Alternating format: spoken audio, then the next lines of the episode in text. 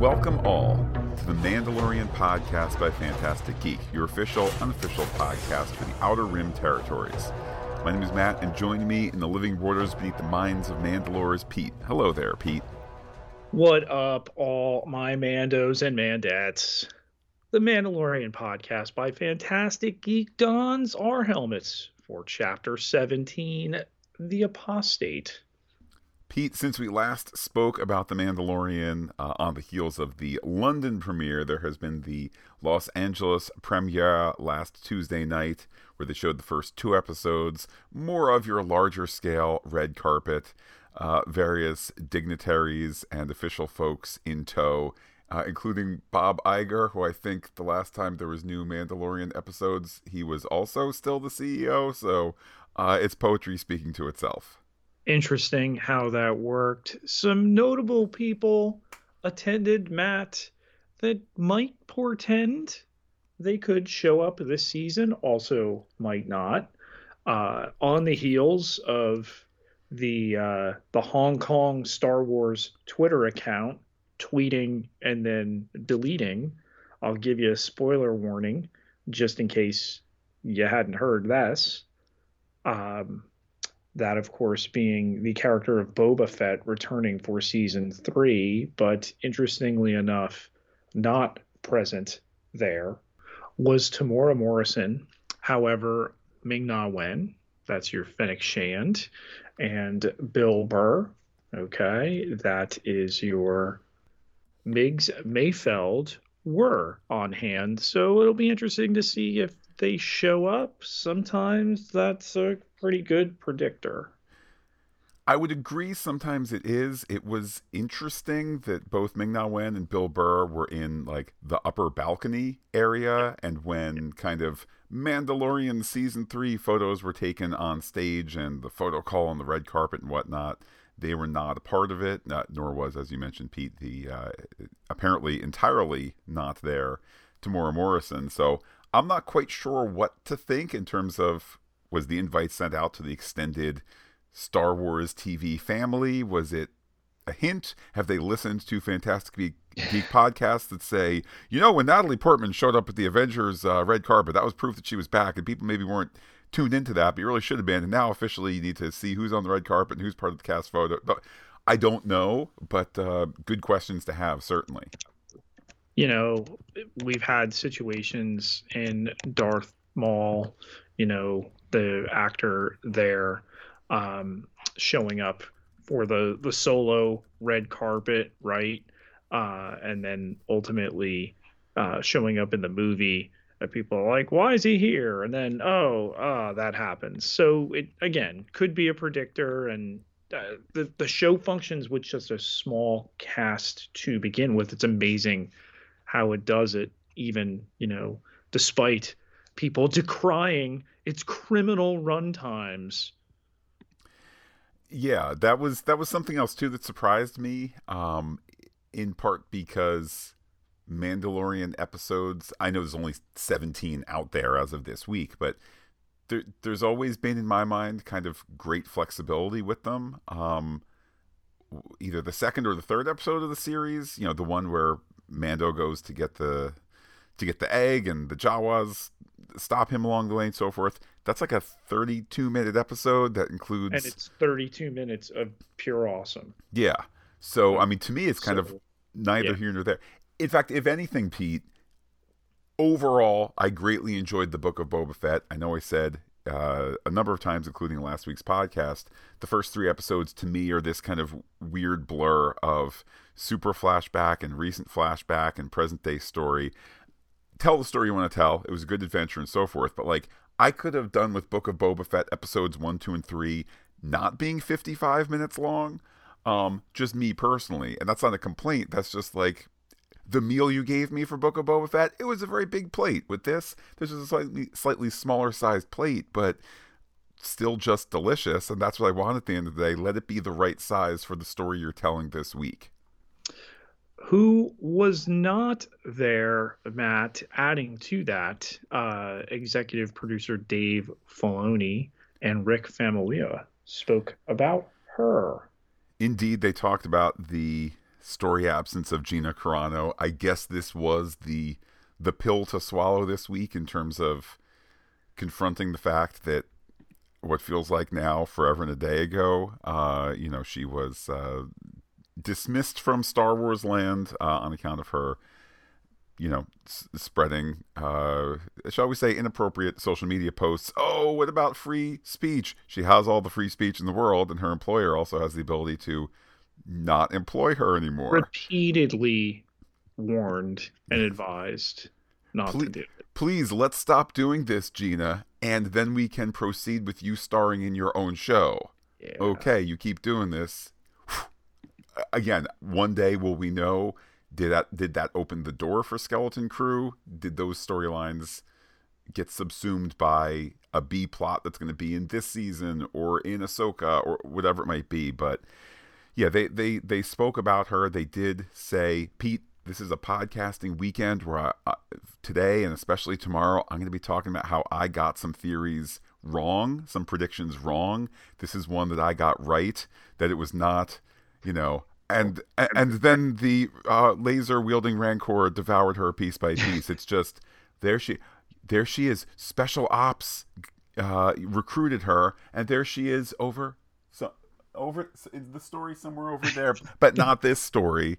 Um, I think that's story wise the best way to handle it because why why close a door that maybe in a year 5 10 20 i mean this is we all have remakes and revisits and so forth nowadays maybe we return to her playing the character and if we don't we don't need her this season so let her just be over over there in another story that's just not this one Filoni did say it's a big galaxy and we have many characters in it. Many characters are fighting for their screen time.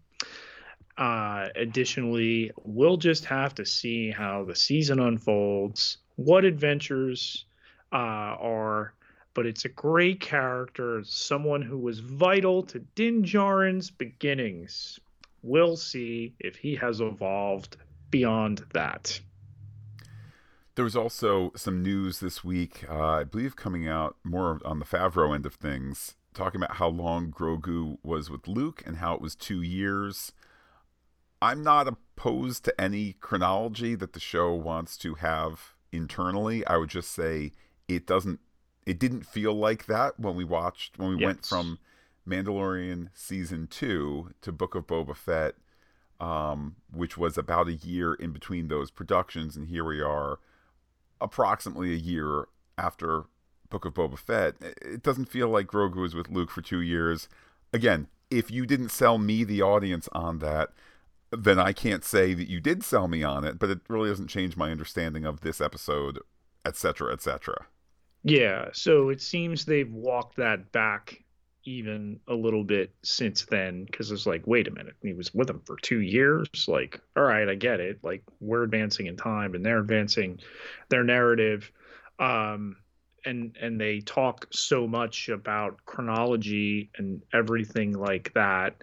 Uh, Filoni says that they're uh, uh, maybe still in that nine after Battle of Yavin uh, time. So you know the five years after Return of the Jedi, closer to six. Um, and they also have Ahsoka and Skeleton Crew, which will take place in this time as well. Uh, so that supposedly the first two seasons took place over a couple years, and then all right, he was with uh, Luke Skywalker. Grogu was. Now I sound like Yoda, um, but that's yeah, some chronology there.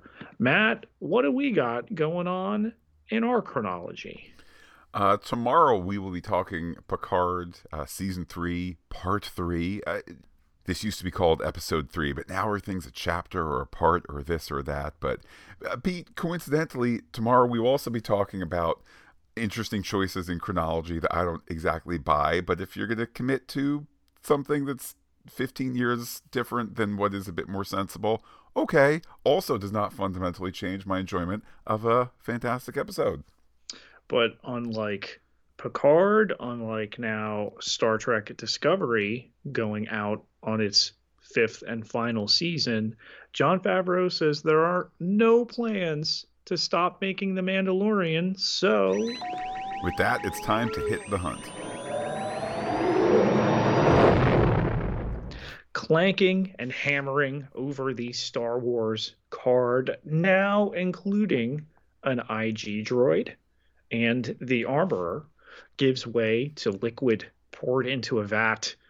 A forge is fired up in a cave where the armorer shapes a broad piece of Beskar into a helmet, which she then paints and prepares to present as drums pound.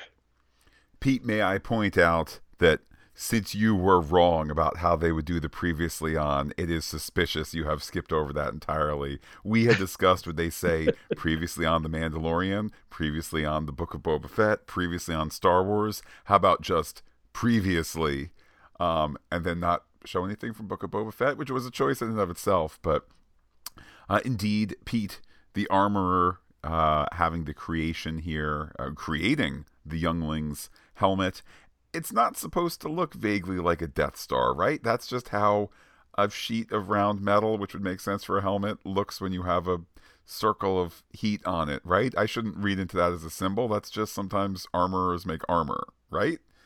Yeah, I think so. Rats, there goes all my star, uh, Death Star theories. Anyhow, um, we see the helmet cast, the elements forged. Uh, not crazy about the fairly flat paint put on it. Uh, just a personal style. I know both your Major League Baseball's helmets sometimes, as well as the Fast and Furious cars have flat paint, but I wouldn't mind a little shine on there. Uh, outside, what Earth people might call footage taken at Lake Powell, if the lake doesn't entirely disappear. Um, the the helmet is brought out to a boy in the water. Other Mandalorians. Jimmy Kimmel's nephew. Wh- whose nephew? Jimmy Kimmel's. Oh, it, it's funny. I on first view, everything was wonderful and new, and you're just taking yeah, the return of the Mandalorian, the show, and so forth. On second view, I'm like, yeah, the camera is favoring this kid because he's a VIP somehow. They did not go to like central casting and be like, hey, we found some kid in like I don't know North Dakota who's just sent in the perfect tape, and we're gonna pull him up. So, all right, Jimmy Kimmel's ne- nephew there.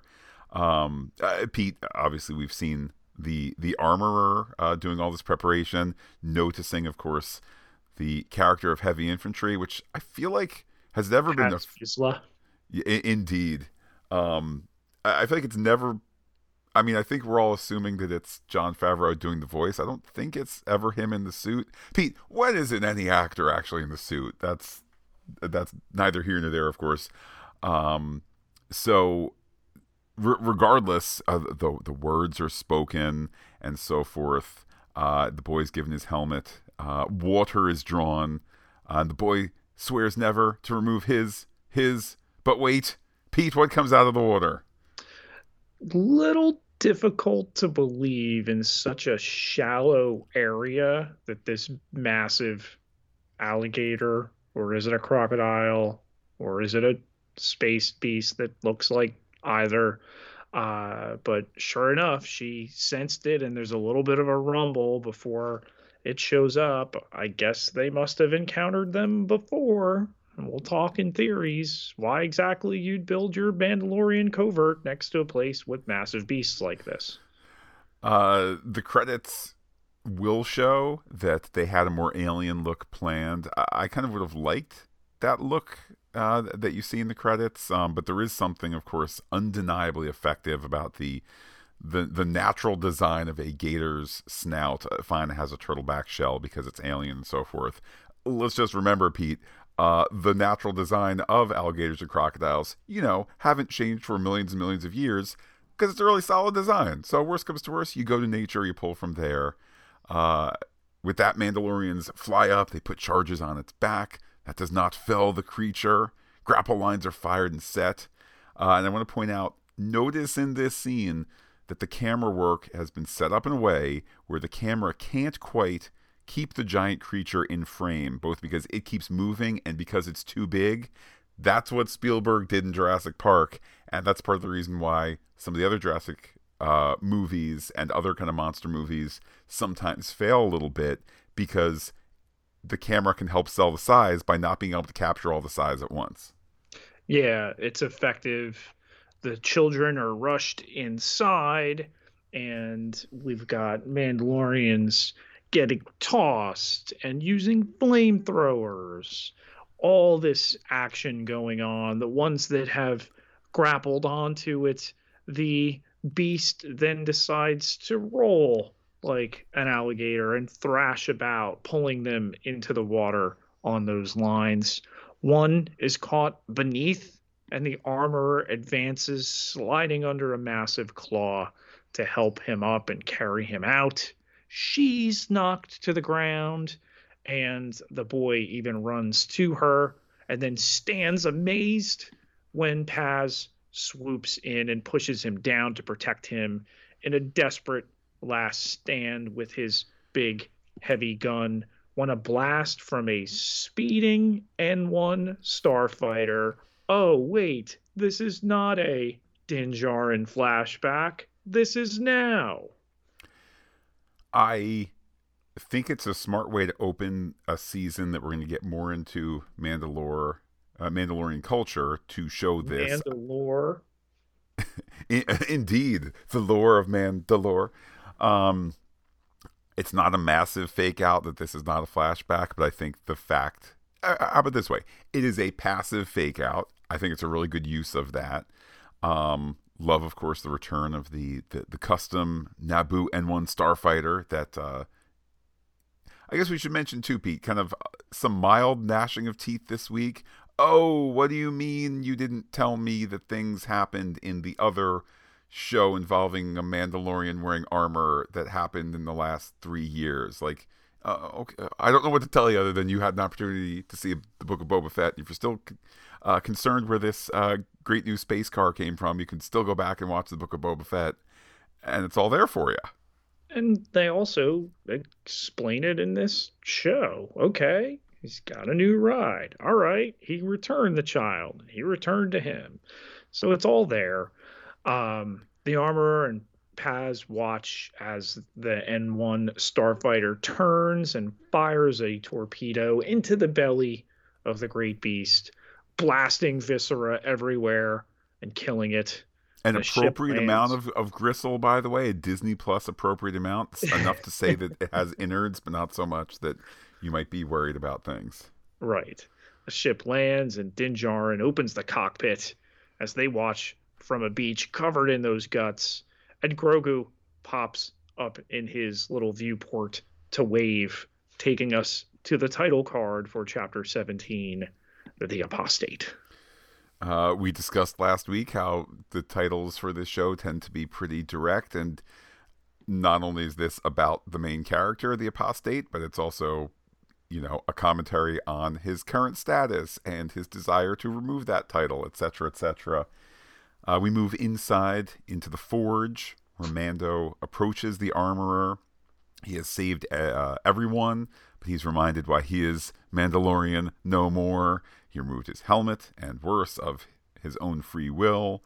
Um, he cannot be redeemed due to the destruction of Mandalore.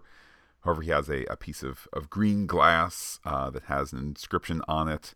Um, he's told that uh, perhaps, despite the destruction of Mandalore, that uh, since Jawa's got this piece of glass, got it from a trader who claims to have been to Mandalore, perhaps the planet itself is not poisoned. Maybe Mando can nonetheless go there and prove that he has bathed in the living waters uh, and thus have the creed of exile lifted. Um, maybe, Pete, it's something that could take uh, the course of the season to happen. I don't know. The armor says that it only proves that the surface has been crystallized by fusion rays. Uh, but Din Djarin says that if the traveler was able to retrieve it, perhaps it's not poisoned. And that's an aspect we're really not clear on. We've seen in a flashback, again, in the aforementioned Book of Boba Fett, we've had mention in the show um, of the Mandalorian that it had been bombed. Boba Fett said it was turned to glass. Well, here's a piece of glass. Not quite clear on the fusion rays and the poison, but I would imagine with two episodes, Matt, screened at the premiere, perhaps the second one gets into that Mando lore on Mandalore. Uh, but the creed uh, and the decree of exile would be lifted and he'd be redeemed, right? Look at Grogu there, you know, his cute little Beskar chainmail underneath his uh, little robe. And uh, Din Djarin tells the armorer he will see her again before they leave. We cut to hyperspace, and it occurred to me that this is perhaps more more of a view of hyperspace than we've ever seen before. Certainly, we're not used to, characters sitting with so much glass around them. Uh, indeed, Grogu looks out uh, into this wispy other realm.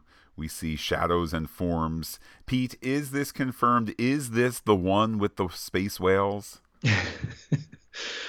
um, it looks like Din Djarin is sleeping at this point and you know hyperspace as a storytelling tool. Okay you go fast and sometimes you go fast for a little longer than other times because uh, other things need to happen off screen et cetera et cetera. Um, but for just grogu through the swirling pattern here and the magic of stagecraft and, and the volume to see the shadow here faintly at first of a tentacled creature uh, watching in wonder as larger shadows appear in what seems to be a school of them.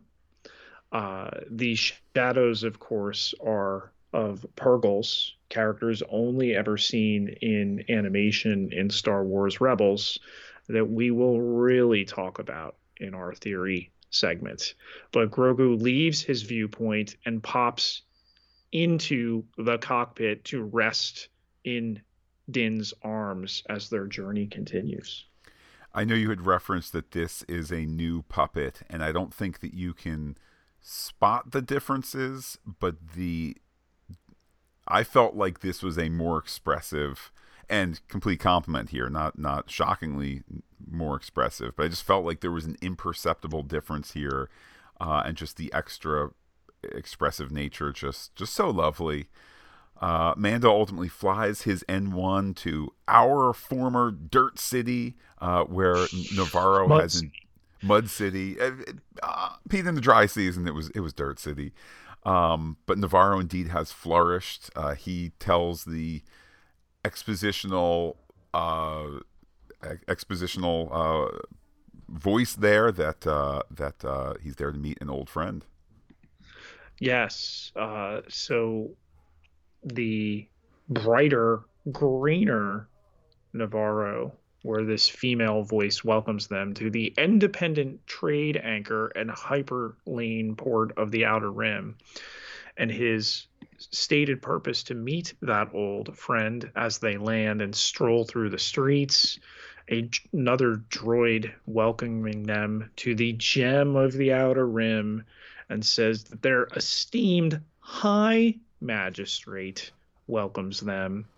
All sorts of food vendors, the chopping droid model seen in Jabba's palace in the Book of Boba Fett, aliens and their pets, even some Kowakian monkey lizards cackling in a tree looking down at Grogu there in his new little hover pram but a white protocol droid invites them to visit the shops, enjoy local delicacies, marvel at the black lava canyons, or soak in the geothermal springs. And Din Djarin notes to Grogu that a lot has changed as children run and musicians play. And we see the statue glimpsed in season two of IG 11 standing triumphantly on the helmets of stormtroopers in the square. Pete, as Greef Karga enters the scene here, I, that's High Magistrate Ooh. Greef Karga to you. Uh, Pete, I thought because I knew him for the last two seasons, I could I could just call him Greef Karga. But you're right. As the High Magistrate rolls on in here, I love this lovely detail of the droid wheels holding up his excess uh, of robes. It's his just train. yeah, I mean it's it, it it's it's when your costume is telling a story, and you know, fine, this is a shorter episode than some episodes and so forth. Just the the, the notion here of there's a train and you need a thing to help deal with the train. It's just there, there's pomp and circumstance there and excess and so forth. Um, Mando does note that this doesn't even look like the same place because Pete, sometimes you completely rebuild your set. Um, probably, I've just off the top of my head, probably the Main Street set got quite rebuilt for Book of Boba Fett. I imagine from here, uh, whatever is real um, probably has been been built on the bones of the Book of Boba Fett Tatooine um, exterior. And sure, to sit and go, wow, in the amount of time that has gone by, which may be two or three years or whatever. Uh, sure, there's been all this building and rejiggering and so right. forth. Absolutely. I don't think, Pete, I'm not aware of gnashing of teeth that the main street doesn't look the way it used to. And if people are gnashing no. their teeth, like, come on, let's, let, us let us move on. Yeah, if anything, I wonder if maybe there's a terraforming aspect that now they have brighter skies and a lot more green. But, you know, all this as the thriving town uh, is described. They head up to a tower looking down where Greef Karga's office is located, and Grogu uses the Force to spin around in a chair, which is just delightful. Um, as we're told that Nevarro is now an official trade spur of the Hydian Way, uh, which Din Djarin congratulates Greef Karga on. They've had this construction boom in the city that had nothing to do with other productions at all. Belters are mining asteroid fields at the edge of the system, and there's a lot of money to be made there. Uh, Greef can even set Din Djarin up with a prime tract by the hot springs so he can settle down with the little one, hang up his blaster, and live off the fat of the land. Oh, hey, Greef. The little one's name is Grogu. Come again? Uh, yeah, no, his name's Grogu, if he says so. Uh, Mando repeats that, uh, you know, essentially the end of season two in the Book of Boba Fett has happened and so forth. Um, and all the more reason that he does not want to live here as landed gentry. He he's got a new mission and so forth. Uh, but their conversation is interrupted by that protocol droid. Side note, totally appreciate that from the neck down, it's your same standard, you know, C3PO design there. Um, just it was one of those things. Oh, it's got a different head, like and green eyes. Yeah, it's like, hey, that that just makes sense. Like you know, like it's not all the same C3PO model that's out there uh, ad infinitum. Um, but anyhow, the protocol droid saying that, uh, in, in, my words, Pete, there be pirates here. In the courtyard, pirates of the courtyard. Uh, and Din accompanies Greef to see Vane, his old friend, and his pirate buddies who want to join him for a drink. And Greef wants to continue this in his office because the saloon is now a school, which we had seen before. And Vane says that explains why the teacher droid won't let him inside. After all, it was Greef Karga's cut of Vane's boss's treasure that built the saloon. And Greef uses dialogue as exposition here to lay out that Pirate King Gorian Shard's name is familiar to all in the sector. Um, so Vane should join him for a drink back in his office where they'll toast to his captain. But Vane insists they drink there, even though it's a school now. Uh, and Vane says it's still a bar. And Din at this point inserts himself to ask if there's a problem, not if they serve him a drink, but Greef again insistent not at the school, uh, which Vane points out there, uh, the Greef Karga paid them for murder and mayhem inside those doors, and then shows his blaster because he thinks that Greef Karga has gone soft. And uh, well, is he soft? Karga shows his holster too. Uh, Mando steps away. Eagle-eyed viewers will note that he he kind of turns away so that his left shoulder is pointing uh, the pirates here, which means his gun hip is away from the action, hidden from view. He's able to prepare to unholster as well. Vane draws and Karga shoots the blaster away uh, and sends the pirates on their way. Um, pause the action for a moment to just say this is a nice character moment, of course, for High Magistrate Greef Karga, in that I think we're going to get more from him beyond this episode and the fact that, you know, yes, he's high up in that building, and yes, he's, you know, Grand Poobah of uh, Nevarro and so forth, but it's a reminder that he can still do the Star Wars fighting and shooting stuff. With Din Djarin having cut down these four other pirates, asks if it's smart to let Vane go. Uh, but Greef says he'll uh, let his other pirate buddies know that Nevarro is respectable now and not to be trifled with, because that totally won't be a part of the season or this episode moving forward. Uh, he tells his protocol droid to have service droids scrub those pirates up and Greef levels with Din Djarin. He needs a marshal. But what about Marshal Dune? Pete, she was recruited by special forces and was never heard from again. On uh, January 6th. so, uh, in in in a story possibility that never occurred to me, uh, High Magistrate Greef Karga says, "So, Mando, are you ready to be a lawman with stripes?" Um, and of course, you know, we know there's a certain season arc here that's not necessarily it's not conducive for Mando to say yes in this episode. We also know there's another Marshal out and about. That as well. Perhaps that's an even better uh, place for him eventually.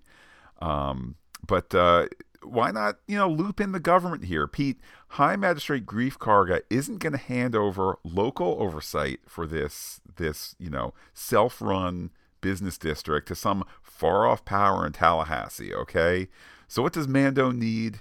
Mando notes that he needs IG-11 motions to the statue. Well, that's just a statue, right? Well, it is made of his parts, right?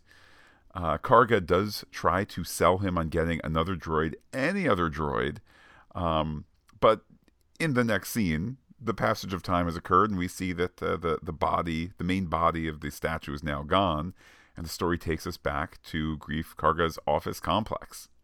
Yes, the torso here, the head, and the left arm, which Din works on as Grogu and Greef watch. He hooks him up to power, and then the hands and the head start to work.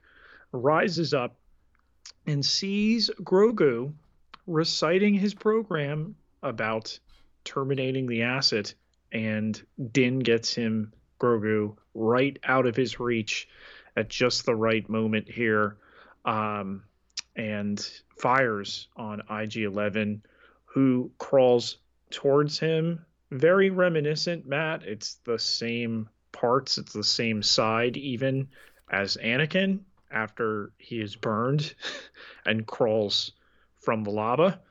Um, ultimately grabbing uh, Din Djarin's boot before he tosses Grogu to Greef and then the protocol droid comes to the unwitting rescue here, bumping into a bust of Greef Karga that smashes down on IG 11.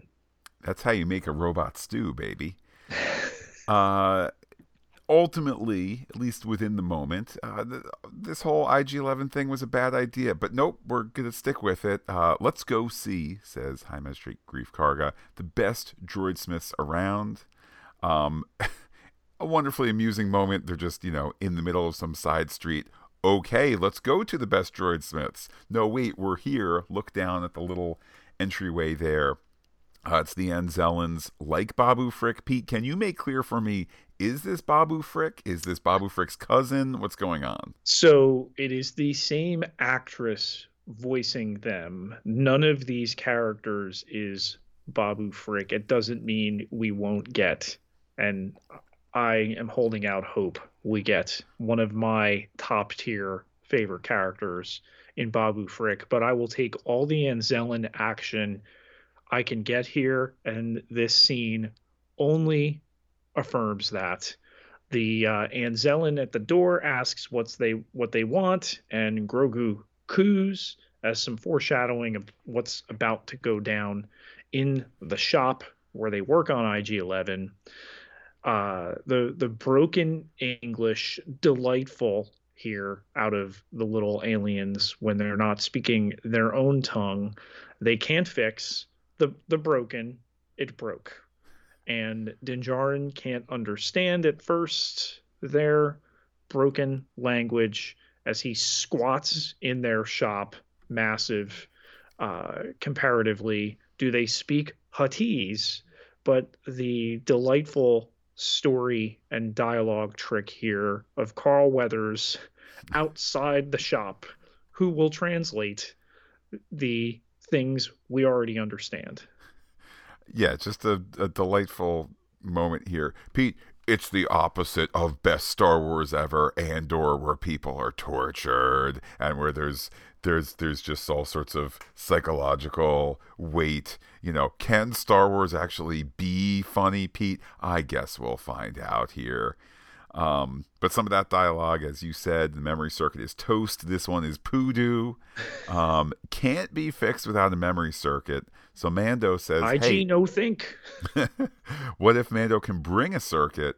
Uh, with that, uh, cute on cute as Grogu um, overly hugs one of the Anzellans here.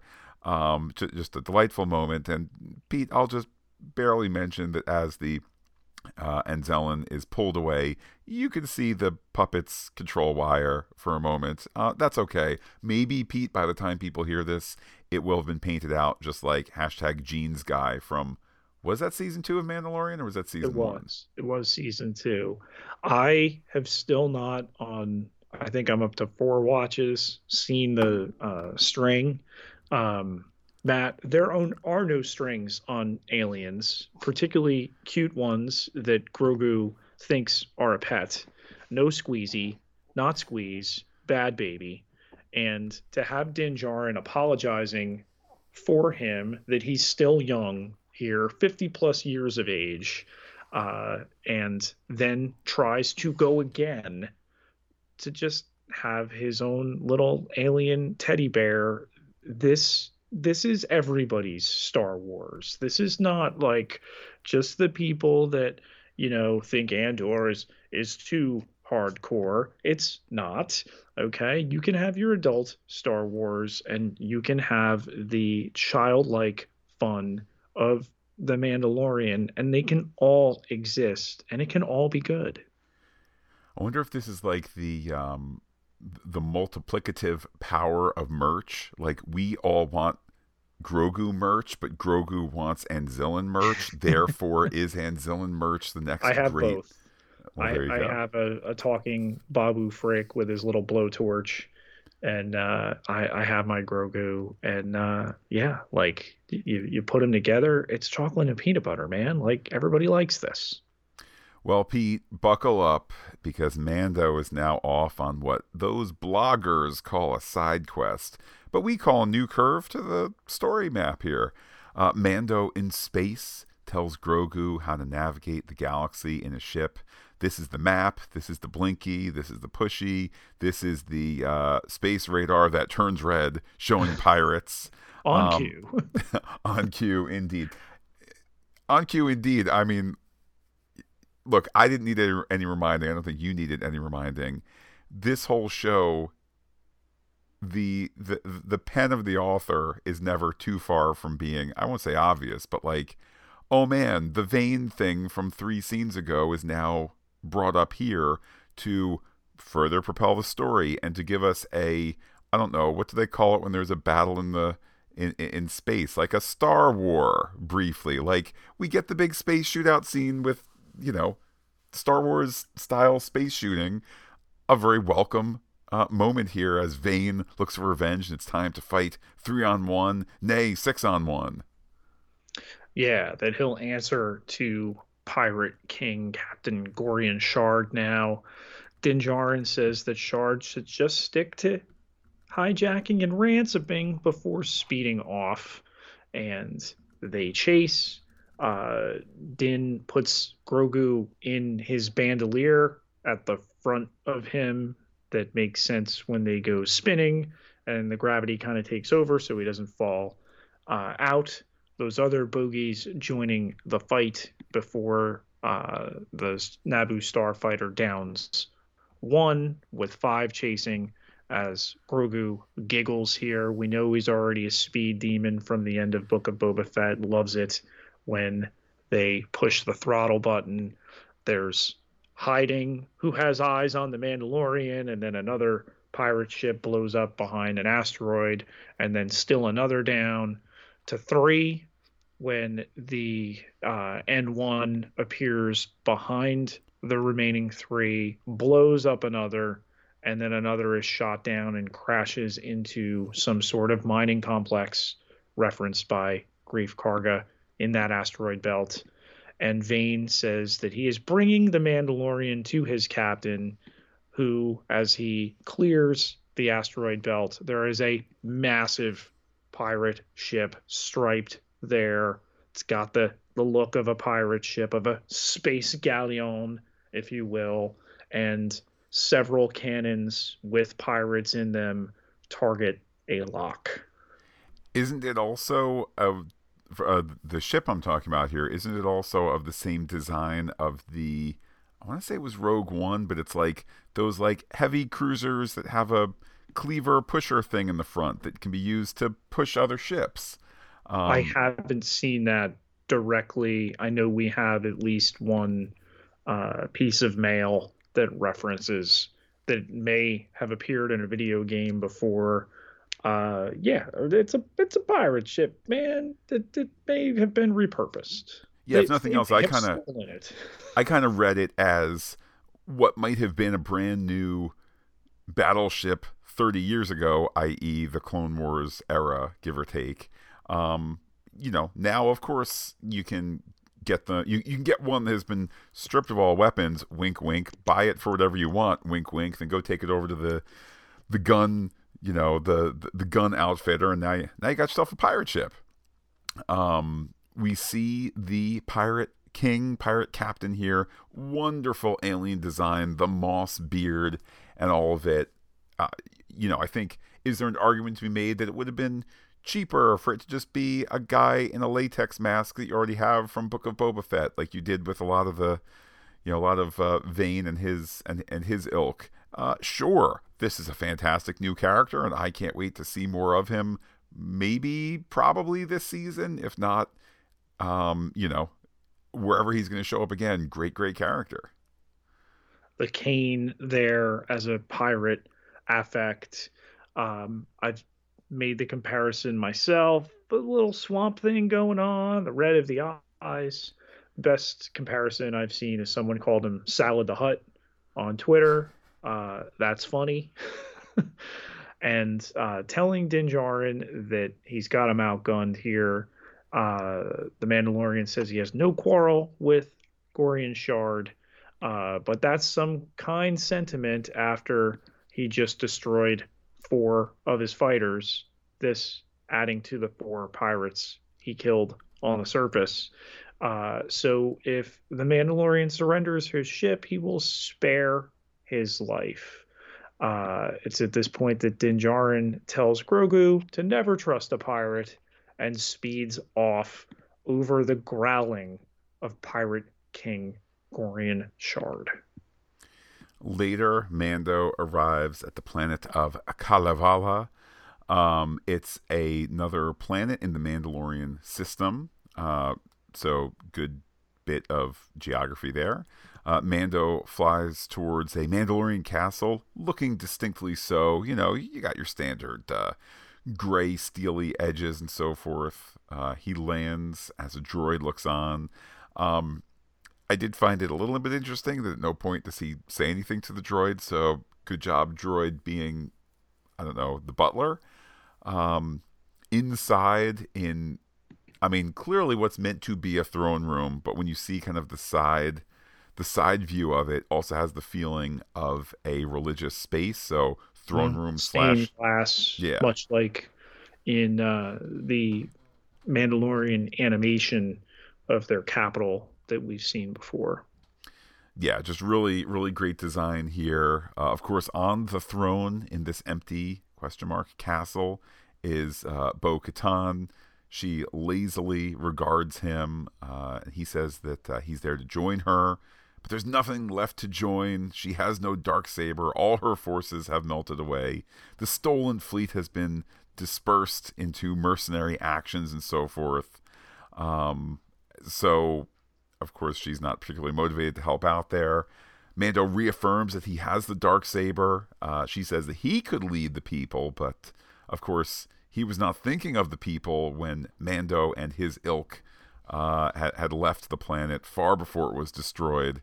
So I have to admit, Pete, I was surprised that this was not a pick up go Bo Katan and go have adventures kind of moment. Uh, in fact, if anything, I know we're kind of mid scene in the recap, but spoiler alert, she's not about to hop into that N1 starfighter that doesn't have room for her. Yeah.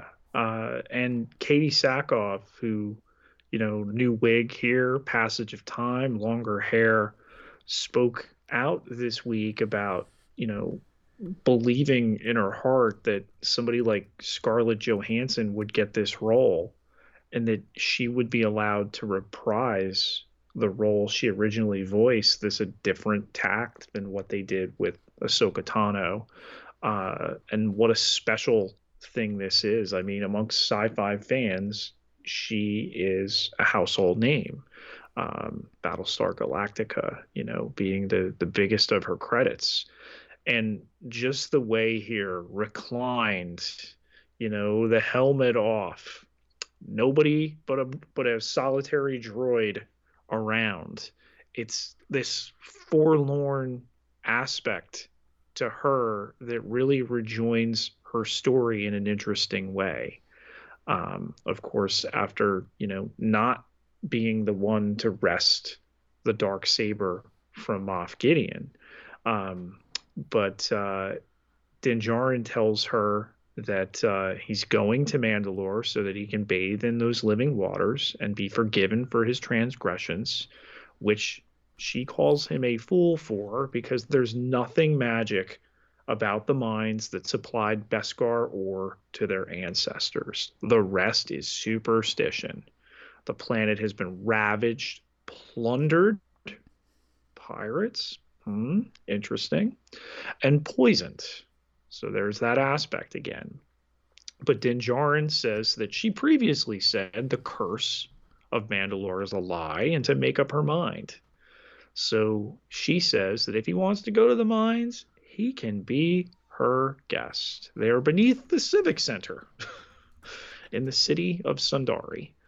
And he thanks her and says that he will find out if it's really poisoned because apparently he's going to bring a baby there.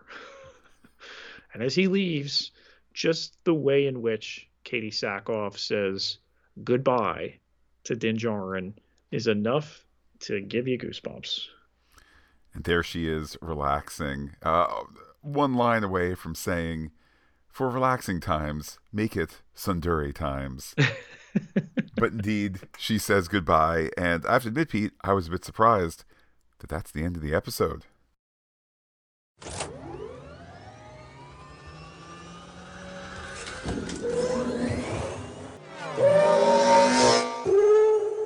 Let's chase down some theories. Where is this Mandalorian covert, and how did this alligator crocodile beast sneak up in such shallow water? I don't know that there's a specific Star Wars plan, at least based on my knowledge, that would that would answer that. I mean, short of it's deserty, so, so all desert planets are Tatooine. Um, I do think, in the best way, this planet, this location cuts both ways in terms of. I think that we are meant to have, by and large, some appreciation for um, this sect of Mandalorians and the things which they hold dear. I mean, not for nothing, our title character holds dear their principles and they keep the helmet on and, and all of that, um, particularly as a driver for this season. But I also think 17 episodes into this show, we're meant to be somewhat suspicious of the orthodoxy um, that Din Djarin follows. So I think again, I think both of those aspects I think are summed up with like fine they've chosen a covert that appears to be out of the way and suits their needs and things like that, but it's also yeah, we're going to have you we're we're going to repeat the the um the, the, the habit here of you know bathing not in the in the living waters in the mines of Mandalore, but in this waterside spot. It also happens to be shark infested waters that we're going to have you swim in, uh, because our orthodoxy says you got to go do a water thing. So again, I think the whole I mean it, it is an exciting, interesting moment. It gives us some character backstory, even though it's not literally Din Djarin who's getting the the helmet there at the beginning. It's all working in the same direction, including I think having us question a bit why their rules are what they are. Is Jimmy Kimmel's nephew, Mandalorian child, Paz Vizsla's child? I think that interestingly, that is kind of implied in the camera work. Um, so yes, I mean beyond that, is there evidence? No, I think there's just there's an emotional suggestion there with the fact that Paz Vizsla comes in and helps do some of the saving and so forth. Um, I wouldn't mind some dialogue at some point this season to kind of give us a little background how Paz Vizsla and the Armorer made their way from a covert of two, now three, now you're out, Mando, two, um, to to to expand their their their their group here. Pete, any thoughts? Have we do we want to make an argument that enough time has gone by that this is also the armorer's child or or probably not right i don't think it's hers although that's certainly a possibility or just like you know a lot of the other mandalorians particularly within this sect cult as bo-katan refers to them foundlings people picked up taken into the fold here and indoctrinated um we've talked about the Mando lore that we're gonna get this season, and you know that's really the focus. The piece, the relic that Din Djarin presents here with the writing, with the inscription, and you have to imagine when he and Grogu go to Mandalore that there's going to be additional exposition there. Yeah, and for me, one of the things I'm looking, f- I'm keeping an eye out for this season is how much of that kind of uh, Mandalorian mythos do they give in a show whose initial concept at the beginning of season one, you know, lone gunfighter, him going from place to place um, in the back orders and so forth. I know even in season one, we were getting less of that, you know, slightly resurgent Empire uh, factions and so forth. Season two, a little bit more with, um, for those who want to put the pieces together, a little bit more in season two of early cloning plans and things that would end up uh, impacting the sequel trilogy and all of that. Again, I'll just be interested.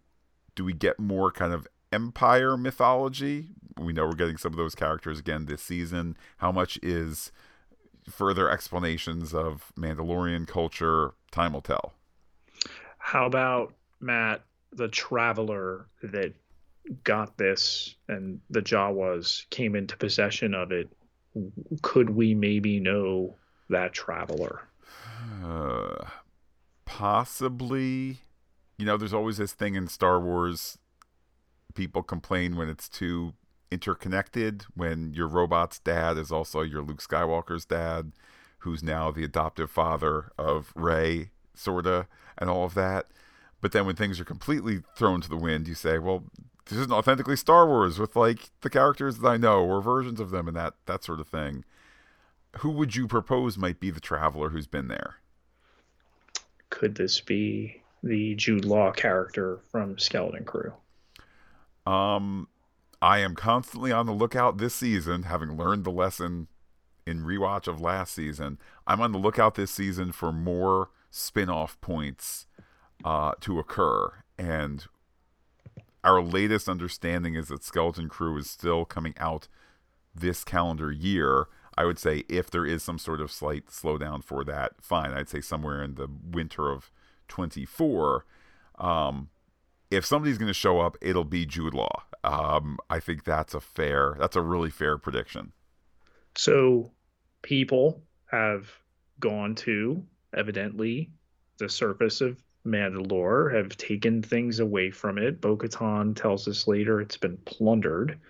Uh, we have pirates. Will we see others on the surface of Mandalore uh, looking for things, looking for trouble? A mix of both. I'm reminded of how um, people still go to Chernobyl now. People still mm-hmm. visit that area, and how, I mean, you, uh, all I could say is if that's your if that's your bag, good luck because you know what you're potentially dealing with. But just well, this notion the, with the Ukraine war, yeah. Uh, but before it was it was only lethal. Now it's doubly lethal. But just the notion that I mean, even 20 years ago, I remember seeing a, a blog literally 20 years ago of, of a woman who was going there and would put on the radiation suit and had a Geiger counter. And I think it was she either ride a bike or ride a motorcycle, but like it was known through kind of trial and error. Hey, if you drive on the middle of the paved road, the Geiger counter is okay. You go to the sides of the road, it starts ticking you need to pay attention to that tick. But also, flip side, there are safe areas. The, the safe areas are deeper than you think, as long as you're just like, it needs to always be under whatever the number is. As long as, long as that Geiger counter is under the number five, I should be okay. There are wide swaths where it's okay. I would suspect that we're going to see a similar situation there on Mandalore, that this this absolute, you know, if only Star Wars can deal in absolutes, this absolute of the planet is poisoned, kaput, north, south, east, west, every spot on the map, no good. That seems like an absolute. Meanwhile, to go there and say, I mean, just, just to think right off the bat, we know that the show, The Mandalorian, will have a goal from A to B, but Mando has a has a quote unquote side quest or is slowed on the way I could imagine him finally reaching Mandalorian, uh, Mandalore, going to the Civic Center on Sundari, and you know, hey, right here is okay, but over there is space radiation. That's the stairwell down. Oh no, no answer. And then there's some solution, which is to go to another planet to get the lead suit or whatever it might be. The, the, the pockets of safety and lack of safety just breed a way to tell uh, eight episodes of story it's an interesting comparison to Chernobyl, and let's not forget the aspect too that Death Watch, the Watch, was not on Mandalore when this occurred. They had already splintered off. So it's been a long time since they've interacted with this place. And in Din Djarin, this is someone who's never been to the home world of these people that he's become a part of. Um, this aspect of why it's crystallized because of the fusion rays, all right, bombs did bad things. But the possibly poisoned aspect is interesting. Like, all right, they used space nukes. You you raise a good point here, just that with which ties back to my earlier point with Death Watch that you know their their orthodoxy is such that they might not be questioning you know a second look at the planet. Let's hop in a spaceship and go take a look there and see see if the damage is as bad and universal as we thought and so forth. Um so so yeah i think that look we have this we have in the first episode this insurmountable seemingly insurmountable uh, block here, which is he can't go to the one place he needs. Um, okay, clearly we know we're headed there, and I look forward to seeing what the solutions are. The Purrgil space whale and the whales, plural, that Grogu sees. The implication that Din Djarin didn't. There is a seeming force sensitivity to them.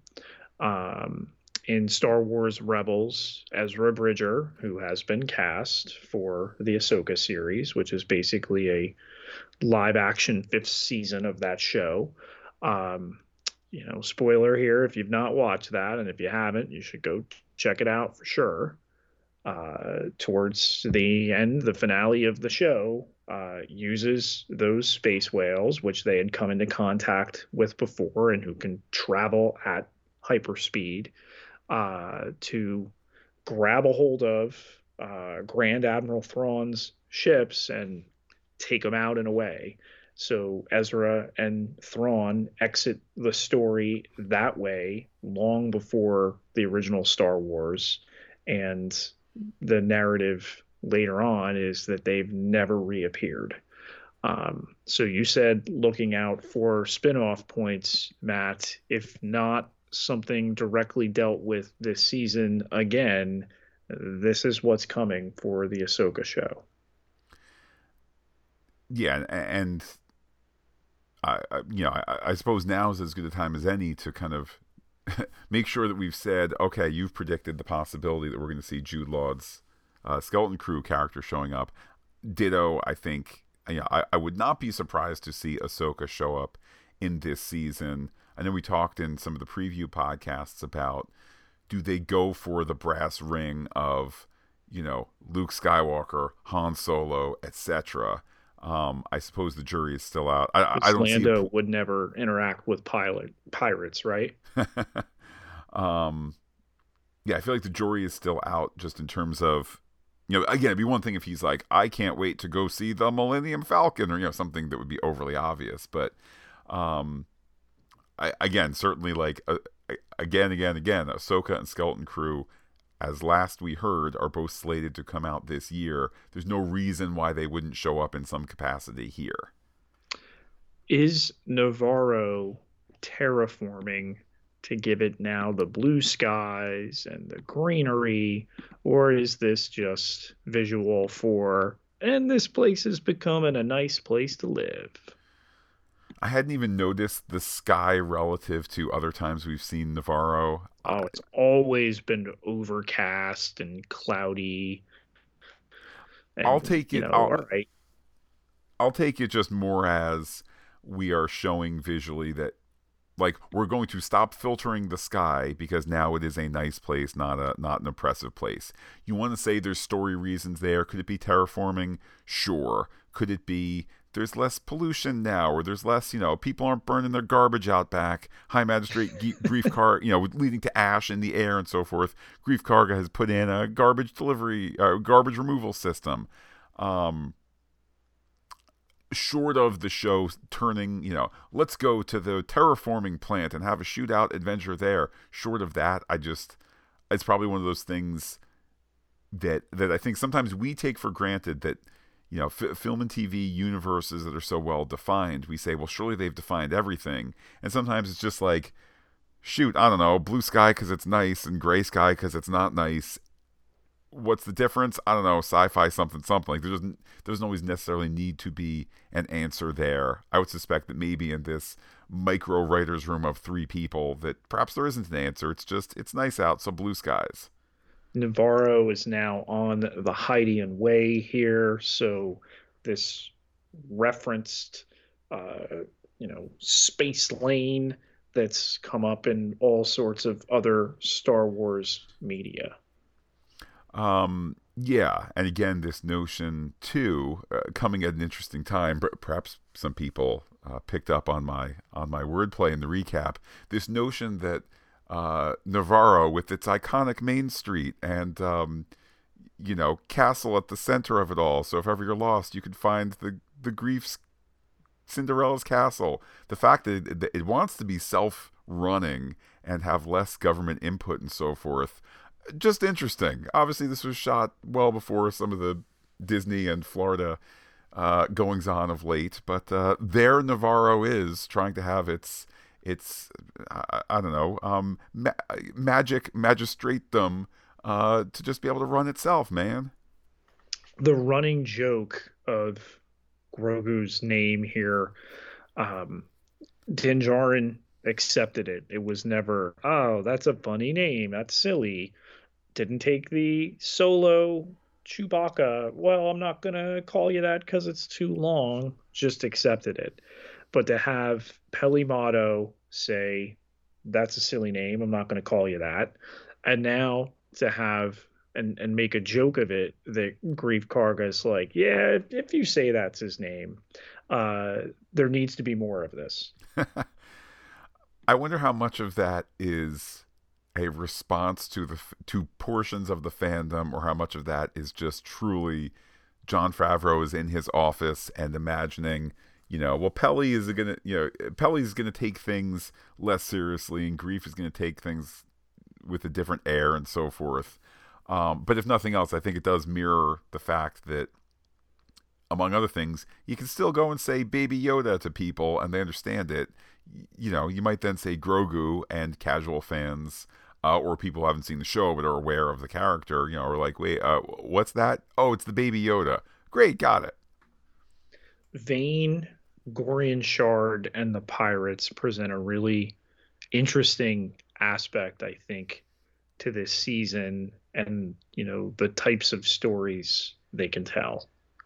It is, and they're kind of big in story potential. They're big in a way that we have not seen as much from The Mandalorian in two seasons. Uh, I'm thinking of the season one episode where they're you know they're on the um, the the prison transport ship.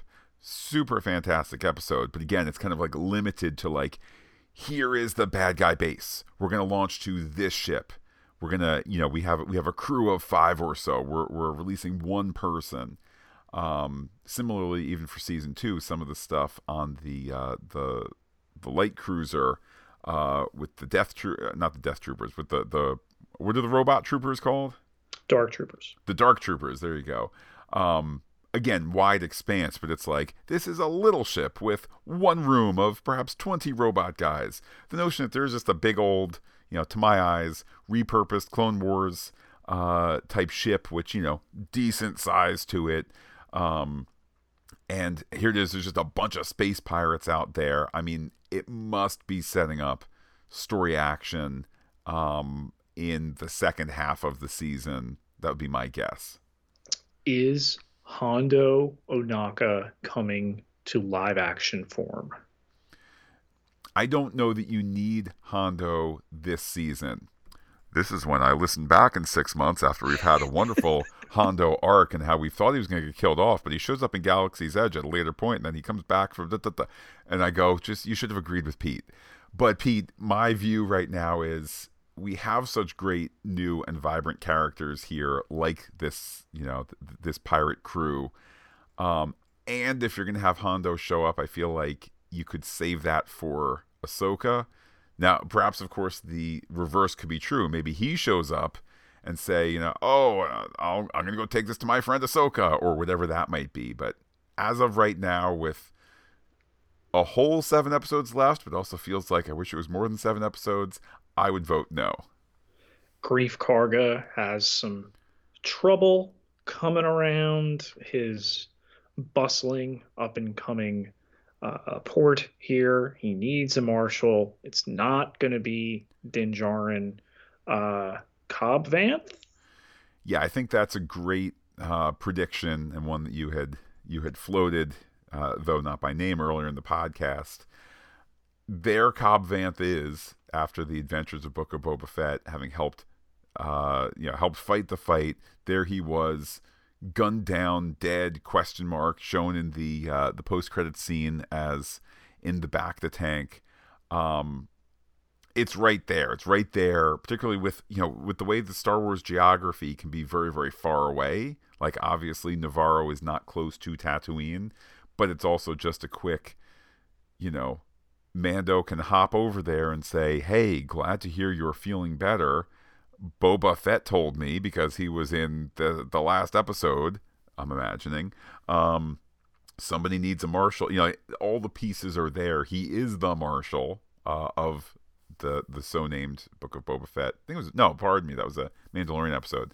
Um, yeah, it's right there, and it's right there to among other things, let's not forget there still are plans at some point to do some sort of Mandalorian, Boba Fett, Ahsoka, Skeleton Crew uh, team up adventure. So why not continue to keep uh, Marshall Cobb Vanth in the story as well? Some people online have said he'd never leave the uh, the people of Freetown, former Mos Pelgo, but they have been beset by Cad Bane. They've had Spice Runners around there, and yes, while that was cleared up at the end of the book of Boba Fett, you know that and a krayt dragon that terrorized them, and they had some issues with Tusken Raiders. They could always go with Marshall Vanth to a thriving and bustling, welcoming new environment like Nevarro. If that would, if the story wanted to concern itself with the people of Freetown, you're absolutely right. Here's another option. You could solve it in one sentence. Since Boba Fett said he was uh, extending protection to Freetown, that means I'm out of a job. So sure thing, Mandalorian, I'll help you be a marshal over there. You know, bing bang boom. Um, yes, I would agree that Cobb Vanth is in, uh, intensely loyal to his people, his town of Freetown, but that's not to say that you can't have him be loyal and stop being loyal. You know, stop stop uh, acting in their in their service uh, with as little as one sentence.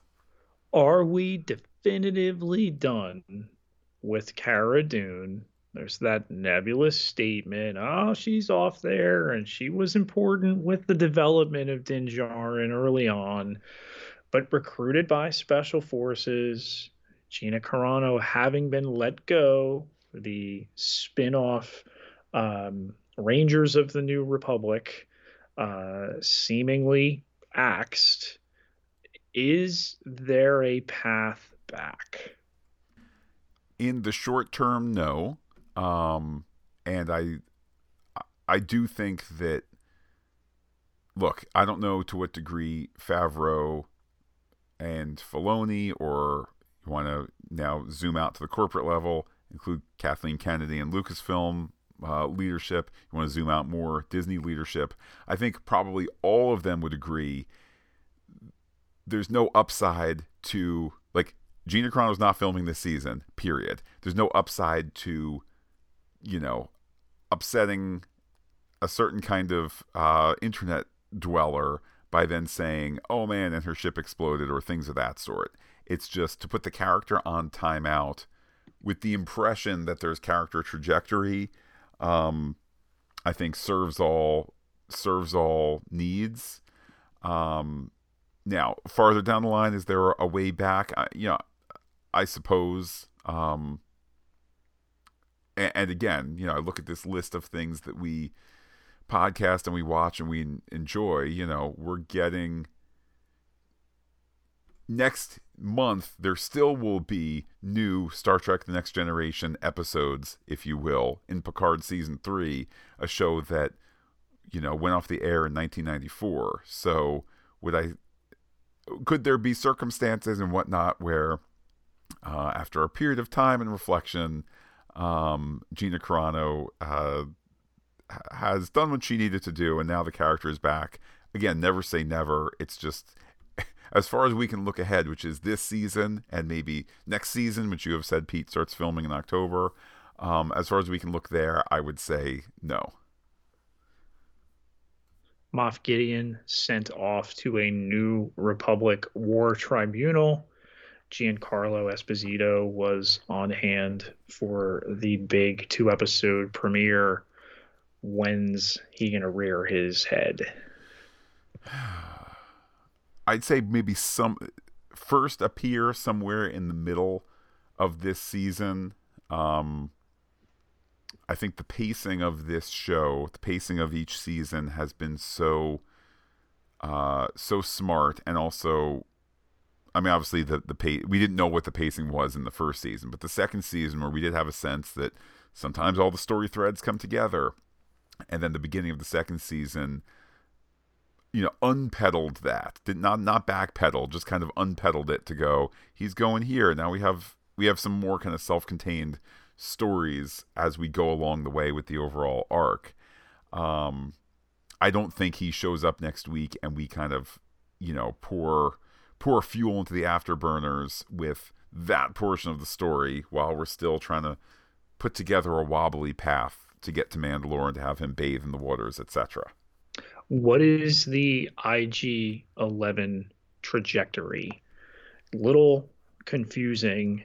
Mando leaves Nevarro. Oh, I will get the memory part you need uh, and goes to see Bo Katan and then presumably heads to Mandalore, right? Or is he going to the droid store before he goes to Mandalore?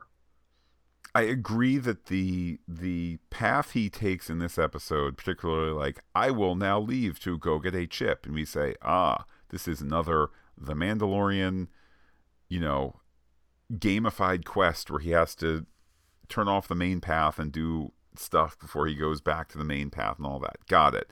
Then it seems to not exactly follow in the next portion of the story. Um, I do kind of call into question. I don't understand at this point the need to have IG 11 specifically. I mean, other than they want Taika Waititi's voice and and so forth.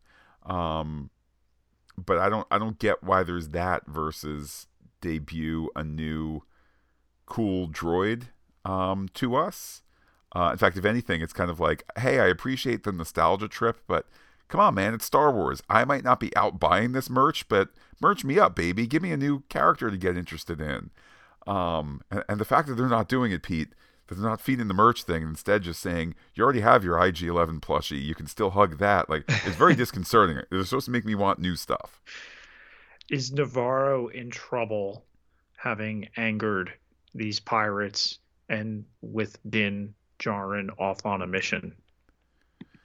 That would be a fun that would be a fun way to make Pete, at the risk of being too highly technical here, that would be a fun way to make story things happen.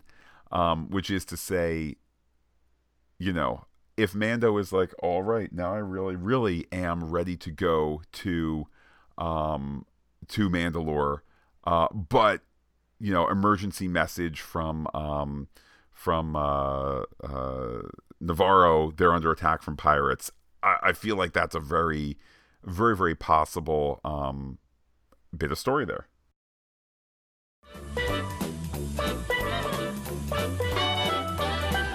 All right, extend that antenna.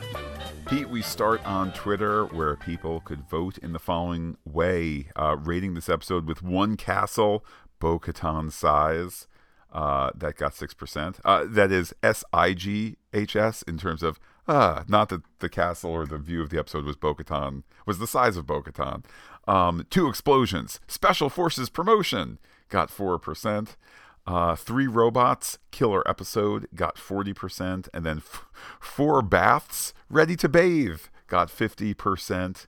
Some replies here on Twitter. First from Noel uh, Gardner. It's at Noel Camille on Twitter. They really expected people to have seen the Book of Boba Fett. Uh, short but good episode. I need a whole series with the Anzellans. I'm only calling Grogu Bad Baby from now on. Also, it's time for that kid to speak. Also, also the hyperspace whales. Pete, we had a tweet from Fred. That's right, Admiral Fred, uh, petrified underscore Fred. Crazy good. Finally, a series episode where I can give an A plus or a 10. It's been a while. Greets, Fred from the Netherlands. Uh, next, we hear from at Steve Thurberge, who says this episode got the ball rolling, like those things behind Greef's cape. uh, it began with the main stories for the season: one, train Gogu, uh, Grogu; two, pirates; three, Bo-Katan; and four, bathe in the waters of Lake Manitoka. Uh, there will be Minnetonka. Minnetonka, indeed. Like on uh, Chappelle's show. indeed. Uh, will there be a Boba Fett only episode trade off dealing with pirates? Ooh, that's I not a bad idea. Go for that. Yeah, pay, pay it back. We had yes. I really like the like return that. of Boba Fett. Yeah. Uh, we hear from Ben Larson. That's at Larson Ben. The hyperspace travel scene, seeing the Purrgil for the first time in live action, Grogu marveling at it all, may have been one of the most beautifully uh, beautiful scenes in all of Star Wars. Add in an Old West style shootout and a Star Wars style dogfight, and I love this episode. Uh, next, Arya needs a spinoff. That's at KCLYLE1 on Twitter. Really enjoyed it, but I think people who didn't see Boba Fett might be a bit confused. This seems more like episode two or three, and Boba Fett was the first episode. But whatever. I had some great comedic moments, nice space battle, pirates, Katee Sackhoff, and Carl Weathers. It's all so good. Pete, I'll pause this just for a second to say, yes, there are some people saying, but wait, I didn't watch Book of Boba Fett, and I feel punished as a result let's not forget that they want you watching these interconnected shows. They want the Marvel thing where you go, you know what? I'm not really a Blade guy, but I'm going to go see Blade because Blade was hinted at in uh, the Eternals, and I also heard that this guy and that guy and the other one shows up in Blade, and that uh, the baddie there might cause a thing that then leads into Captain America: New World Order. Like the interconnection is what they're looking for, and if they're moving you outside of your your comfort zone, um, they're going for it in 2023 with Mandalorian, Ahsoka, and Skeleton Crew. Yeah, and I mean, can we be honest about the investment? It's not like you're doing 16 chapters of another show. There are seven chapters of the book of Boba Fett. Okay, fine, that's too much. Watch five, six, and seven. It's called the the Return of the Mandalorian. That's where you start. Like, um, yeah. Heck, on my recent rewatch, I was just like, I don't personally want to watch three episodes of Fever Dreams and flashbacks for Book of Boba Fett. Where am I going to start? Uh, I mean, watch, the Return of the Mandalorian. Watch four with the, you know, Jabba's palace stealing back of Boba's ship and visiting the Sarlacc pit. Like, there's the whole series is good. Back to Twitter, Darren Bell at Darth Rasslin seventy nine pretty solid episode, I thought. The fight at the beginning was pretty cool, and I enjoyed the space battle. I wonder if Greef mentioning that he has no marshal uh, is foreshadowing Cobb Vanth appearing at some point. So, Pete, great minds thinking alike there. JT Adkins, JTA is me, says, back in the saddle with everyone's favorite space western, and it's as if we've never been gone. Loved the fake out and what felt like an opening flashback with the ceremony. The entire episode had a nice comedy thread. Great beginnings. Next, we hear from uh, David Siller, that's at Siller David Poet. A first solid entry for the new season. Great action to open the episode. Great entrance for Mando and Grogu in their ship. More than satisfied with the line to explain an old character's absence. Enjoyed to see the return of some other old characters we knew would be back. Bring on the Anzellan spinoff. Looking forward to where the show takes us. I just hope future chapters will, will be a bit longer. We need more of our space cowboys and their intergalactic shenanigans. This is the way. Uh, next, we hear from uh, Admiral Funnest Frontier, that's at Dex Lower. Uh, Din Djarin when he finds the living water. Uh, and there's a GIF GIF here of uh, a, a, guy scrubbing off some dirt in a bath. Maybe looks like an old Western uh, style motif there, but uh, certainly he's over he's overdue for that bath. Um, we also hear from at Snow Goggles who says this needed ten more minutes. Great episode, but flew by. It didn't feel like there was depth to the scenes. I'm hoping they all pull an Andor on us and the season builds. For Lauren Bo-Katan, posing on her throne was a peculiar note. Dreams of the dark saber. Next, we hear from uh, uh, at Jackie Wolf on Twitter. My husband has been busy trying to ter- to determine if the pirate ships from the episode are the same ones he flew in uh, the X-wing versus Tie Fighters computer game, which he spent most of his junior high years playing. Loved the episode. Uh, Pete, any thoughts there? Are those ships a familiar design to you? I mean, a little bit, but it's been a while since I played that. It's certainly a possibility. They went to the games for the dark trooper stuff. So you know they they tend to traffic in in those deeper cuts. We hear from james the sagacious at big kiln on twitter. I wanted more but it was a good way to reset the tone and get us back uh, in mission. If book of boba fett was just season 3 or 2.5 of mando this episode would have been completely unnecessary. Ooh that's an interesting that's an interesting comment there. Yeah uh, we hear from Ian Silverman. That's at Sylvie underscore 76. Cold Open was fantastic. Pete, he spells it with a PH. Uh, great fake out, as obviously we're meant to think the boy getting the helmet was a young Din Djarin. Also enjoyed the space chase with Mando and the pirates in the asteroid belt. Nice callback to Obi Wan versus Jango Fett from Attack of the Clones. Speaking of pirates, we might uh, might we see uh, a live action Hondo at some point? Would be awesome if he was always a fun character. Uh, would be awesome as he was always a fun character from the animated series. We got Cad Bane, so come on, John and Dave, make it happen. Speaking of animated series callbacks, also loved seeing Grogu's reaction to the hyperspace whales. Wonderful to see them again. Uh, as I'm sure that if Ezra could form a force bond with them, Grogu would be able to uh, as well if the need arose. One critique uh, I've had of the show at times uh, is it felt a bit side questy. So much as I love IG 11, hope there's not a ton of time spent on Mando searching for a new memory circuit for a droid, so then they can go on their real mission. Great to see Bo Katan, though. Uh, all, uh, all in all, great premiere. I can't wait for next week. That's High Magistrate to you, uh, Pete. That's from Ian Silverman. Uh, we also hear from Bob Keeley. It's at R. Keeley on Twitter. This felt like an episode where pieces were being put in place to fuel the rest of the season, plus a couple of action sequences. Enjoyable, but ultimately not sure much actually happened. Uh, we hear from uh, at Gooner JCH. Good episode, but not great? Question mark. Maybe I just want more answers. Hopefully, going to Mandalore means we'll get history lessons on Mandalore and its various cults, uh, specifically who and why came up with the impossibly inconvenient helmet at all time creed. Uh, penultimately, Pete, we hear from Drive By Wrestling Pod. It's at Drive By Pod. Uh, that opening scene shows why it can be uh, awesome being a Star Wars fan. That said, 36 minutes is just way too short. Hashtag Mando. Uh, and last Pete, we hear from Spider Ham Lincoln at TessLC139. Disclaimer Star Wars has been my first love ever since I saw the original in the theater in 77 as a wide eyed six year old. But I was a little underwhelmed by what could have been a kick ass season premiere. It was good, but I was expecting something more impressive. Still, it's great Mando is back. Some thoughts. The Crocosaur was cool, but why have your helmet ceremony in croc infested waters? IG 11's turn as a relentless Terminator was also cool. Looking forward to his eventual resurrection. He'll be back. Uh, the Fraggle Rock Doozers will bring IG back to life for sure. Well done. Uh, there must have been a conscious decision not to introduce us to a live action Hondo uh, Ohnaka uh, instead of giving us Dollar Store Swamp Thing as a pirate leader. Uh, I know we'll get more Bo Katan this season, but this scene was not enough. I was surprised when the episode ended, leaving wanting more, I guess. Finally, hyperspace whales WTF. Pete, that from Spider Ham Lincoln.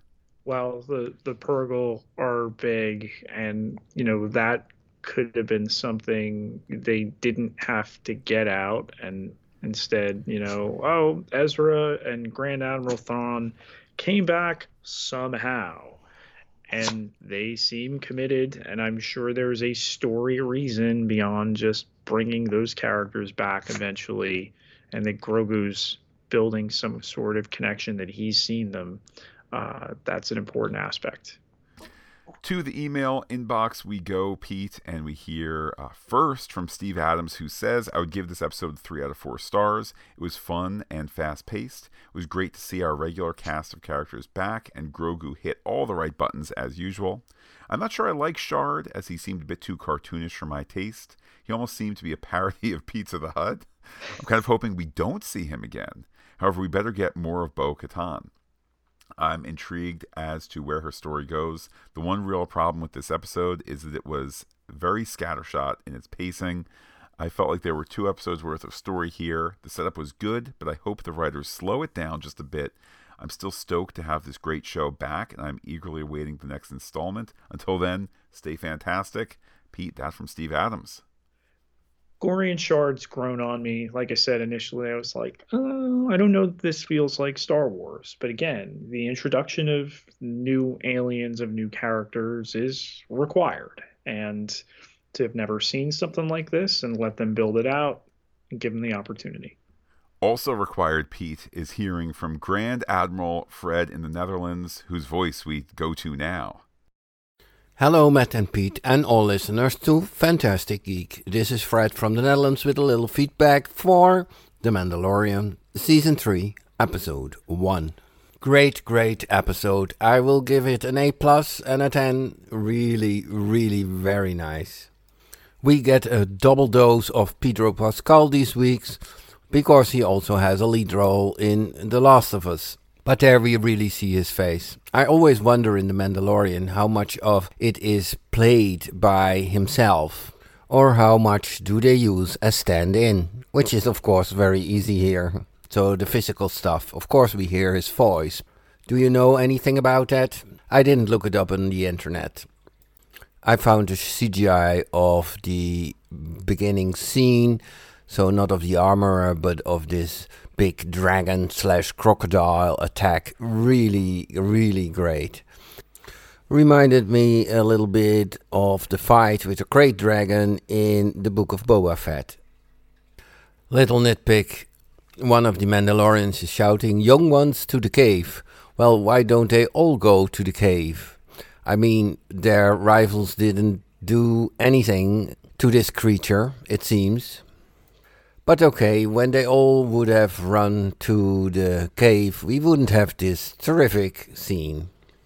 One of the next scenes with the Mandalorian and Grogu walking over the Nevarro market, etc., must have cost a lot. If you see how many races and droids are there, all very nice Star Wars references, but that must have cost uh, quite a bit just to walk through town. The reconstruction of IG 11 is a failure, but that is, of course, a Chekhov's gun. I think he will come back at some time in this season. The Anzellans are, of course, very nice and cute. Remind me a little bit of Ugnaught Kuiil from season 1. Also a super tinkerer. But with their high pitched voices, they also remind you a little bit of Jawas.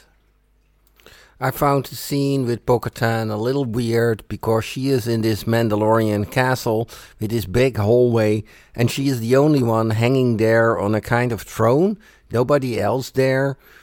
What is she doing? Just sitting there and waiting for Din Djarin? Uh, a bit weird. But nevertheless, it gave nice visuals. Okay, that will be all for this time. Greetings, all the best, Fred from the Netherlands. Pete, Fred mentioning, amongst other things, uh, the the eternal question, uh, which I think you know more and more people are aware that it's not Pedro Pascal in the suit all the time, except for occasionally, uh, you know, stuntmen. Um, indeed, Brendan Wayne and Lateef Crowder, who have been the two main uh, body doubles, now in the in the main credits, which I think is uh, is overdue, if nothing else. Uh, your thoughts there on, on now we have three The Mandalorians in the credits. And I think, as you said, overdue that they got prominent, you know, uh, location there, that they were at the premiere. Uh, Misty Rosas, who's played Kuiil, who was Frog Lady, who was one of the pirates in this episode, uh, between them there uh, for some photos and some fun you know, and her diminutive stature compared to them. Uh, great that you could do this. I mean, Emily Swallow is is there. I've never seen anything that we know for sure she's been in the armorer costume. Um, you have to imagine with all the, you know, lore of the the watch with not taking off their helmets, if maybe other people in the watch will take them off this season? Do we see her face underneath there? Do we see Favreau under the Paz Vizsla helmet? Um, but it, it's nice that they get this recognition here, even though we never see their faces. Well, Pete, the unseen faces of those who support us on patreon.com slash phantastic geek uh, we appreciate them, though their masks remain on. Uh, certainly, uh, such pride we have that the podcast is listener supported, uh, particularly at this busy time with not one but two dueling space shows. Everybody who contributes gets access to exclusive podcast content, all sorts of levels to choose from. It takes just a dollar a month to get you behind that door. Can't contribute right now. Get yourself over to Apple Podcast, and with this new season, could always use your ratings or your reviews help that algorithm push us out to others and grow this audience. And Pete, let's certainly keep the conversation going. How can people be in touch with you? You can find me on Twitter at Peter, P I E T E R J Ketelaar, K E T E L A A R, 12,796 followers. Can't be wrong. And while I'm personally on Twitter as Looking Back Lost, do be in touch with the podcast. Comment on phantasticgeek.com. Check us out on Twitter, Instagram, and Gmail, where we are Phantastic Geek as well. But wait, Pete, there's more facebook.com slash phantastic geek with the ph all one word like it today. For those listening on the pop culture podcast feed we will be back tomorrow with picard uh, part three of the third season or picard 303 if you want to keep it simple of course, we're back next week with Mando, uh, episode 302, ahead of Picard, episode 304. It's all very, very simple there. Just two episode differential here. They both end the same week. Kind of weird. With that, Pete, I'll say adios to all the listeners and give you the final word. Bad baby.